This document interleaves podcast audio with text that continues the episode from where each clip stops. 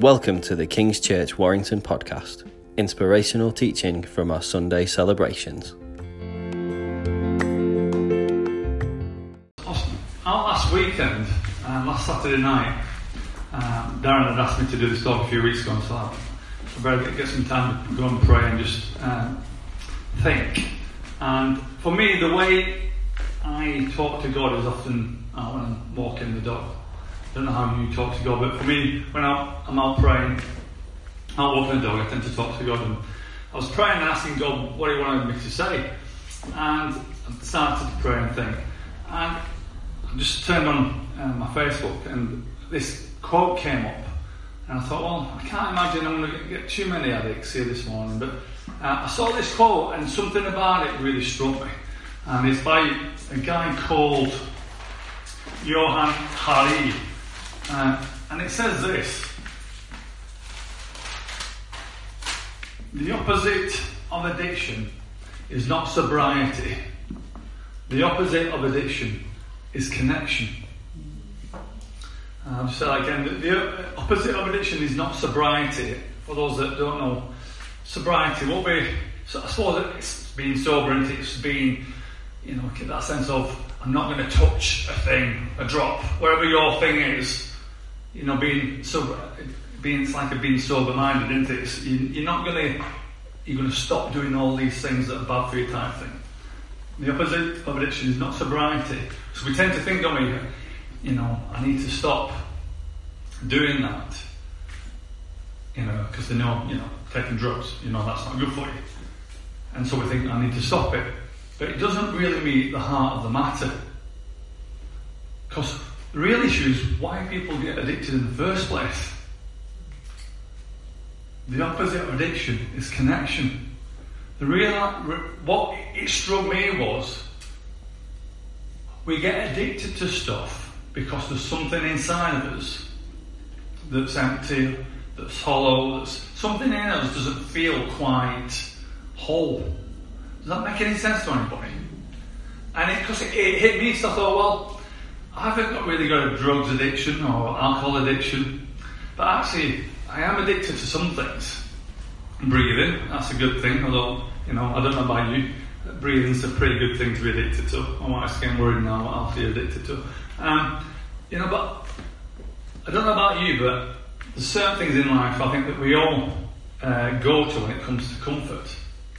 And I think this quote of the idea of the, the opposite of addiction is connection that as we get connected to the things that matter and the, the maybe people that matter, often when you track, and I've done a lot of youth work in, over the years and a lot of community work, as you know, when I've tracked the, the reality and the source behind people's addictions, whether it be to drugs, sex, rock and roll, wherever it is that's their thing, it's often been the lack of connection to mom, dad, brothers, sisters, family,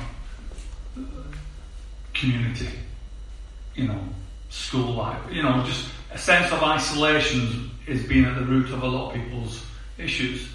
And I know that for me, you know, food particularly is my comfort.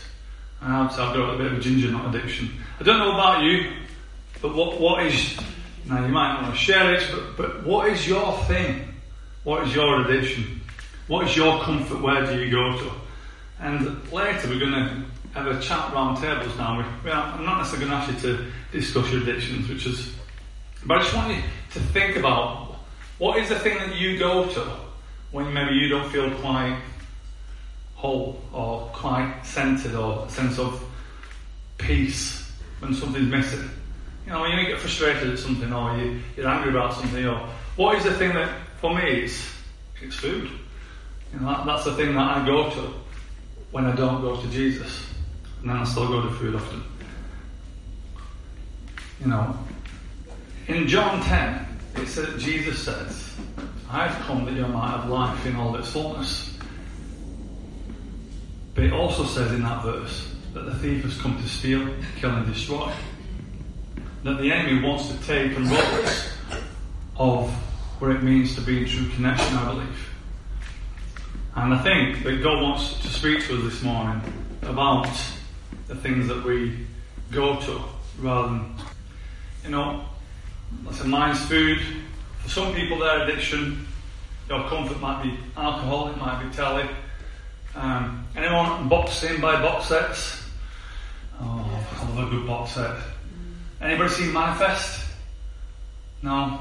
I have. Have you? It's good, isn't it? Yeah, it's Except, right at the end of it, it's a TBC, isn't it? How annoying! And then you find all these box sets that actually at the end of, you know, episode, last episode, it's just totally set up and how.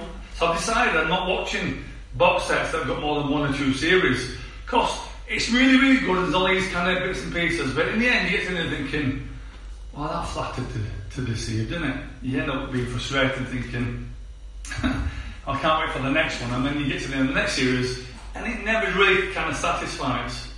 For some of us, it might be internet, social networks.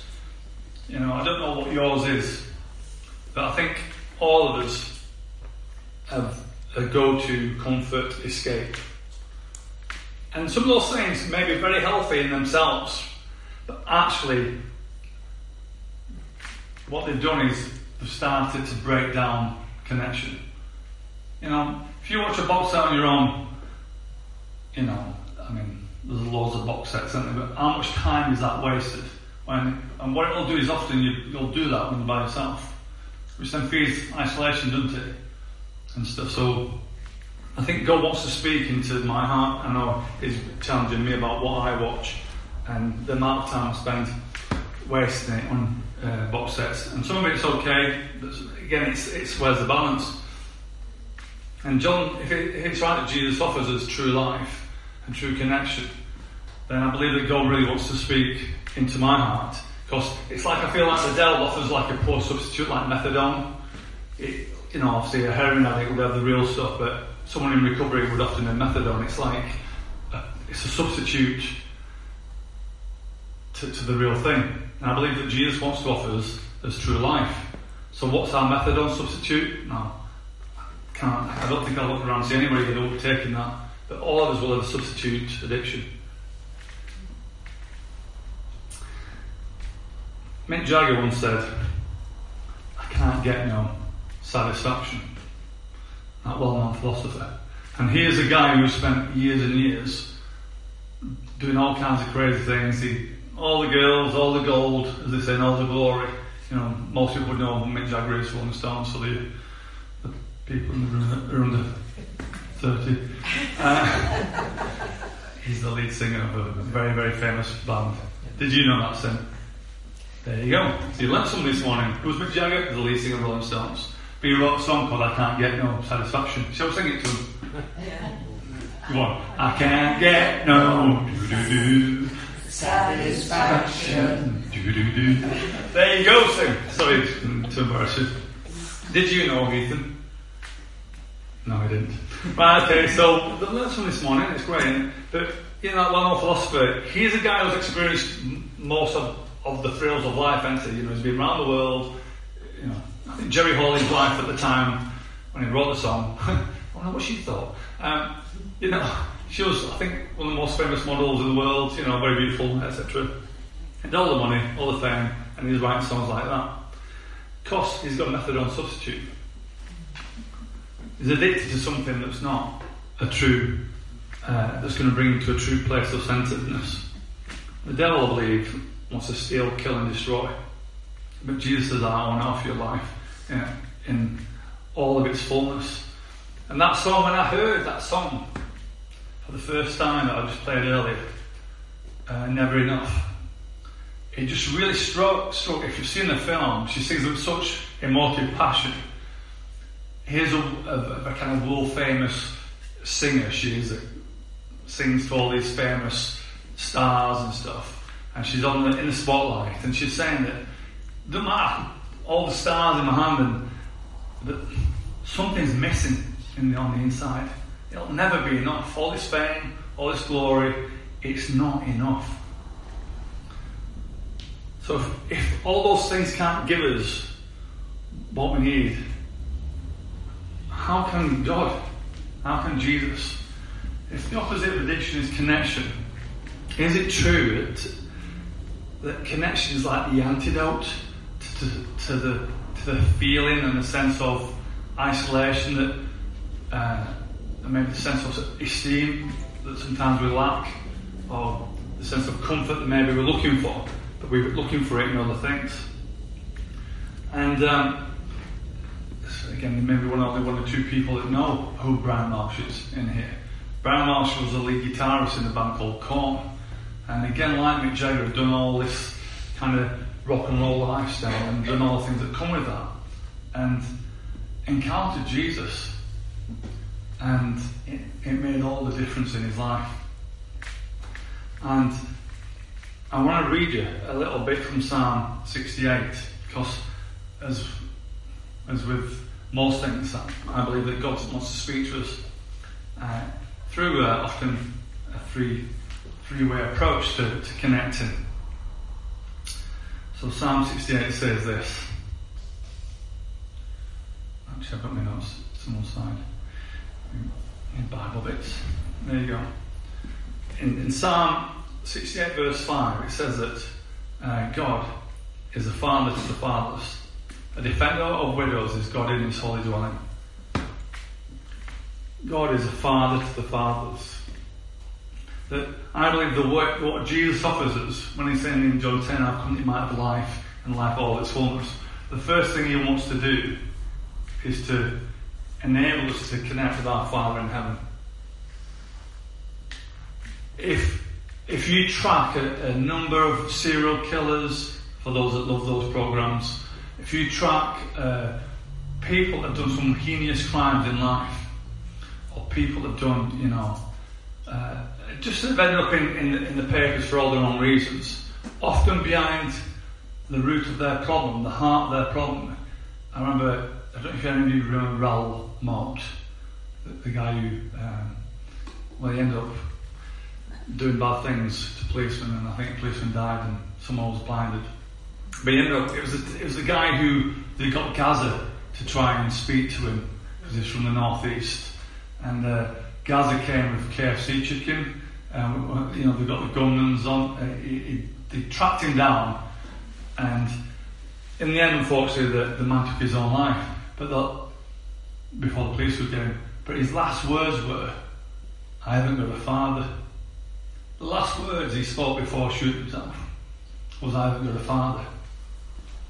You know, and he can't can't excuse you know his his his actions, but you can at least start to understand and track.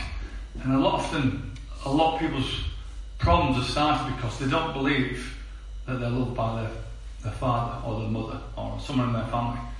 And what I believe that God wants to offer to each and every one of us, that He's the Father in His, it says that in His holy habitation in, in the in the Bible. Well, the holy habitation is, is His heaven.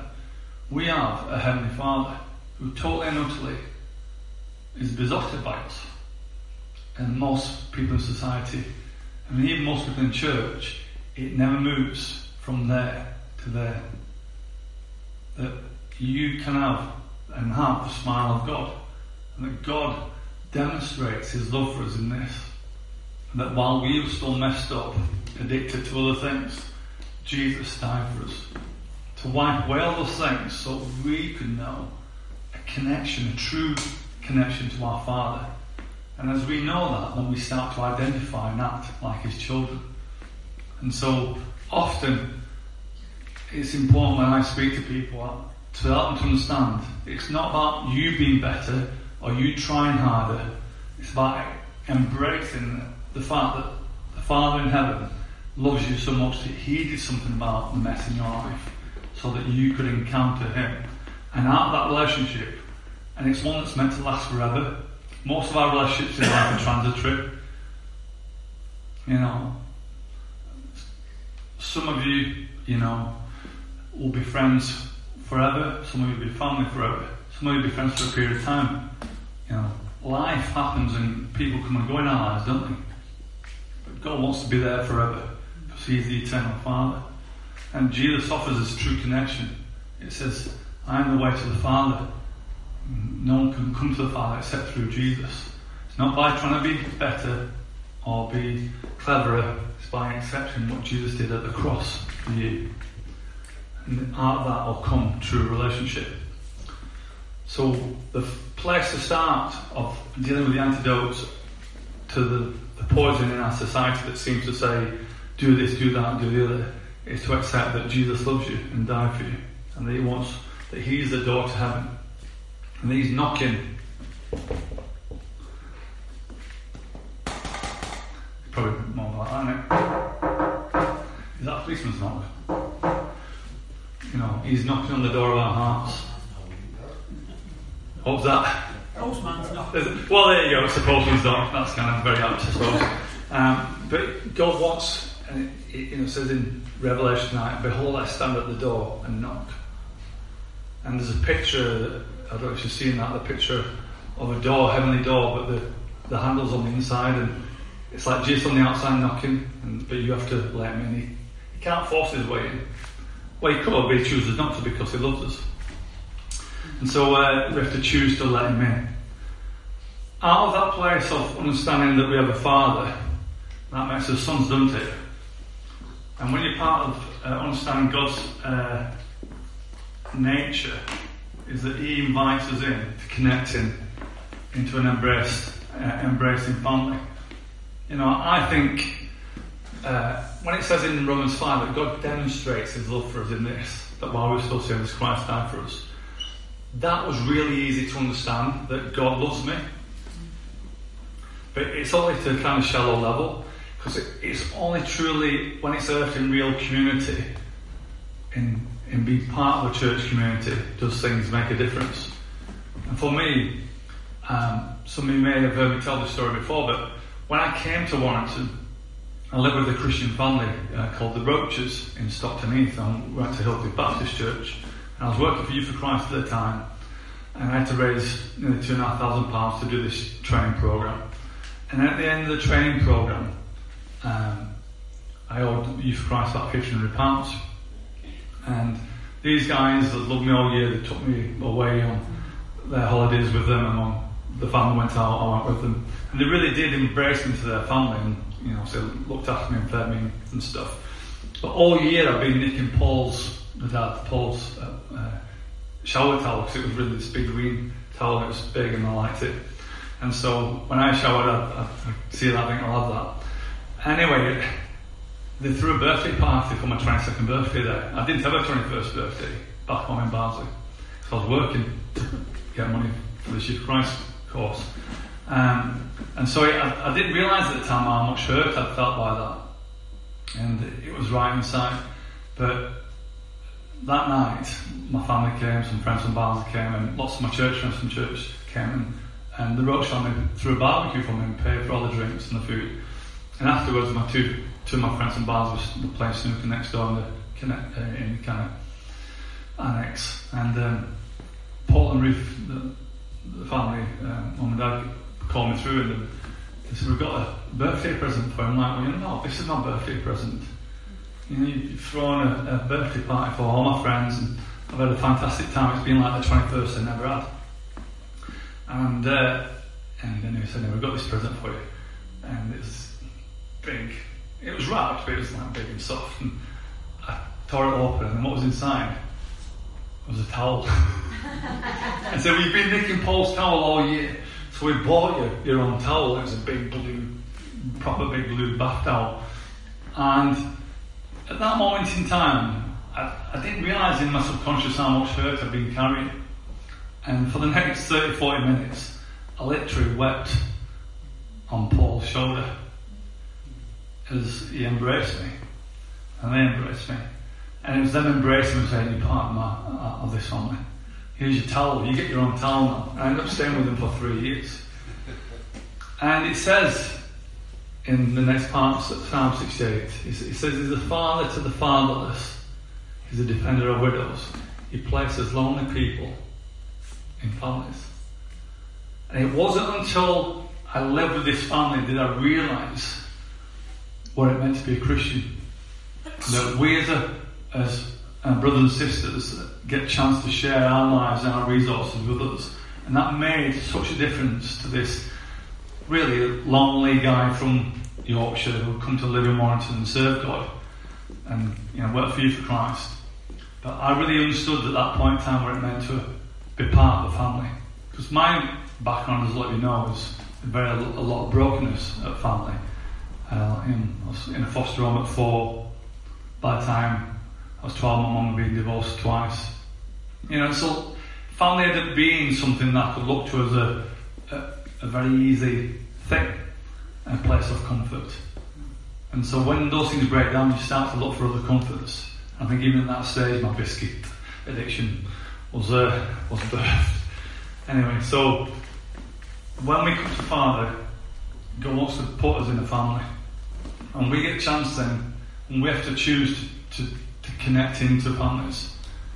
and we have to choose to be part of the community. And for some of us, God might be inviting you to open your homes and your hearts to someone that's lonely. And it might be that you feel that you're one of the lonely ones. And my challenge to you is who in Kings really, really knows you?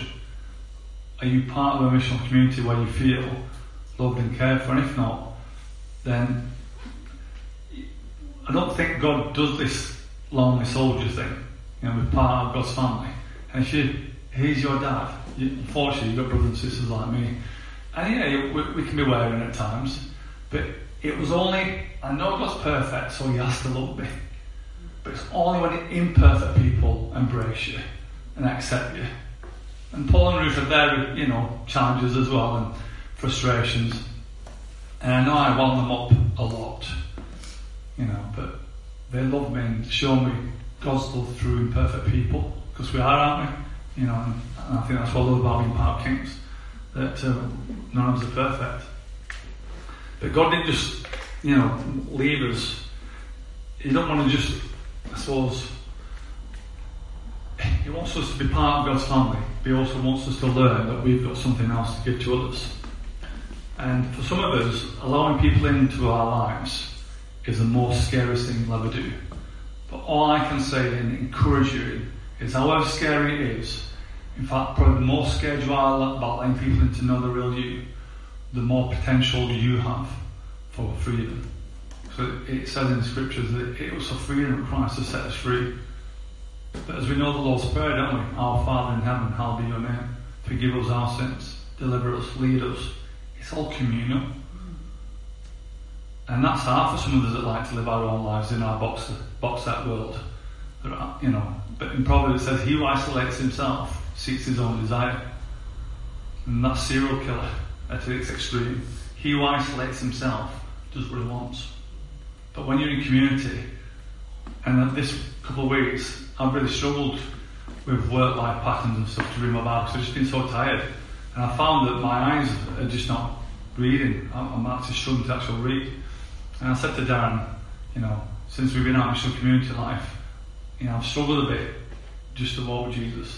And so we agreed that I'd send him my, some Bible verses I was reading each day. And you know what? I know that's blessed thing because I sent him things at 4 o'clock in my work life, uh, on my break at work, 4 a.m. that is. And he's been up and it's, something's made a difference to him. But I tell you what, while it blessed him, it totally blessed me because it was making me read the Bible. And that really helped me. Being in that accountable relationship and then people in my, in, in my world helped me kind of stop being isolated. And uh, sometimes at work, especially working on nights, that you can feel sometimes that way. So community is really important and God wants you to grow through community.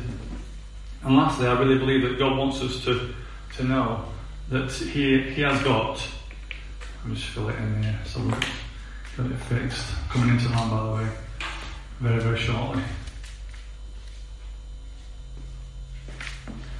That for each one of us, obviously, if we know the triangle, you see the outward relationship, you see the inward connection to family. God has got an outward, He wants us to have an outward focus. You know, that He wants you to know that through Jesus you can have a future that's empowered by Him, by His Holy Spirit. I mentioned Brian Welch from Korn earlier. When, when, he when he connected with God, he separated himself. He, he made a slight mistake, really. He, he left his family, which was Korn, the problem was his family at the time was, was self-destructive and they're all doing lots of bad things, drugs and all things that come with that rock and roll lifestyle. So he had to leave that family, but he then embraced the church family that helped him get hope. And I think it was about eight years later before he, he, he felt God calling him back into that world. So he ended, ended up rejoining the band. They sell millions of albums. It's not my kind of music, to be honest, and probably not most of yours in here. But you know, he went back into that world to reach out to to his friends, and in that process, healed a lot of the relationships that hurt because a lot of people in the band felt they'd kind of split the band up, and you know they blamed God, and him coming back in started to bring some resolution to that. But there's a um, I watched it as a documentary on, on Sky One, I think, Brian Welch. It's great, and you see him in the crowds praying in little groups with these metal heads and asking Jesus to minister to them. And he's kind of gone full circle from, you know, he's connected with God, he's, he's re-engaged with his Christian family, but also that's given him the power and strength to go back out to the world and empower him to reach others. And it was brilliant seeing him pray with just, you know, like 19, 20 year old guys that are really into their metal and really just praying in Jesus' name that God had healed this person. And just really was bringing hope back into that context. And I think that's sometimes why we we think God wants us to be separate from the world. What He really wants us to do is know we've got a connection with a, a community of believers that love us, that gives us power and empower us to go back into the world to make a difference for Him. And I really want to encourage you to think about, you know, it's great when others can make a difference to us, but how can we make a difference through our lives to, to those around us? So I'm just going to pray and then I'm just going to ask, uh, I've got some uh, questions for you to discuss around your tables. Heavenly Father, thank you that you love us. And the Lord offers us uh, a pretend friendship, He offers us pretend comforts, things that maybe initially satisfy, but then often leave us wanting more. And Jesus, you said that you come that you might bring us life and life in all of its fullness. Well, if I'm being honest, Jesus, there's times when I've seen, and I felt, I felt that fullness. There's times when I've found myself heading for the biscuit barrel and the box sets and kind of ended up in a world where it's just, it just leaves me not feeling the same way. And I don't know about everybody else in here, but Lord, there is times when I look to other things than you for comfort. But Father, thank you that you place us in family. It's not a perfect one. None of us are perfect here, and I know I'm not. But Jesus, you are, and you're that perfect Father. And you want to encourage us to help each other and comfort and support one each other. And just as that family embraced me, the Roach family, not only paid that barbecue and provided that, but also paid off my debt to Youth for Christ.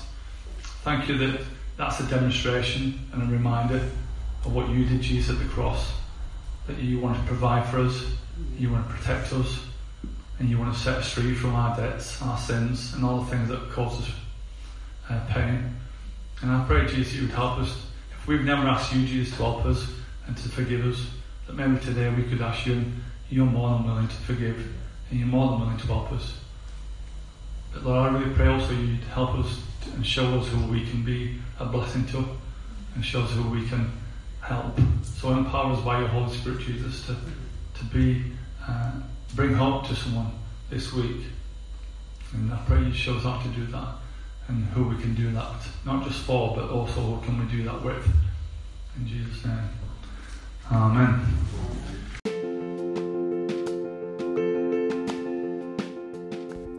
We hope you enjoyed this message. To find out more about King's Church Warrington, visit our website or find us on Facebook and Instagram.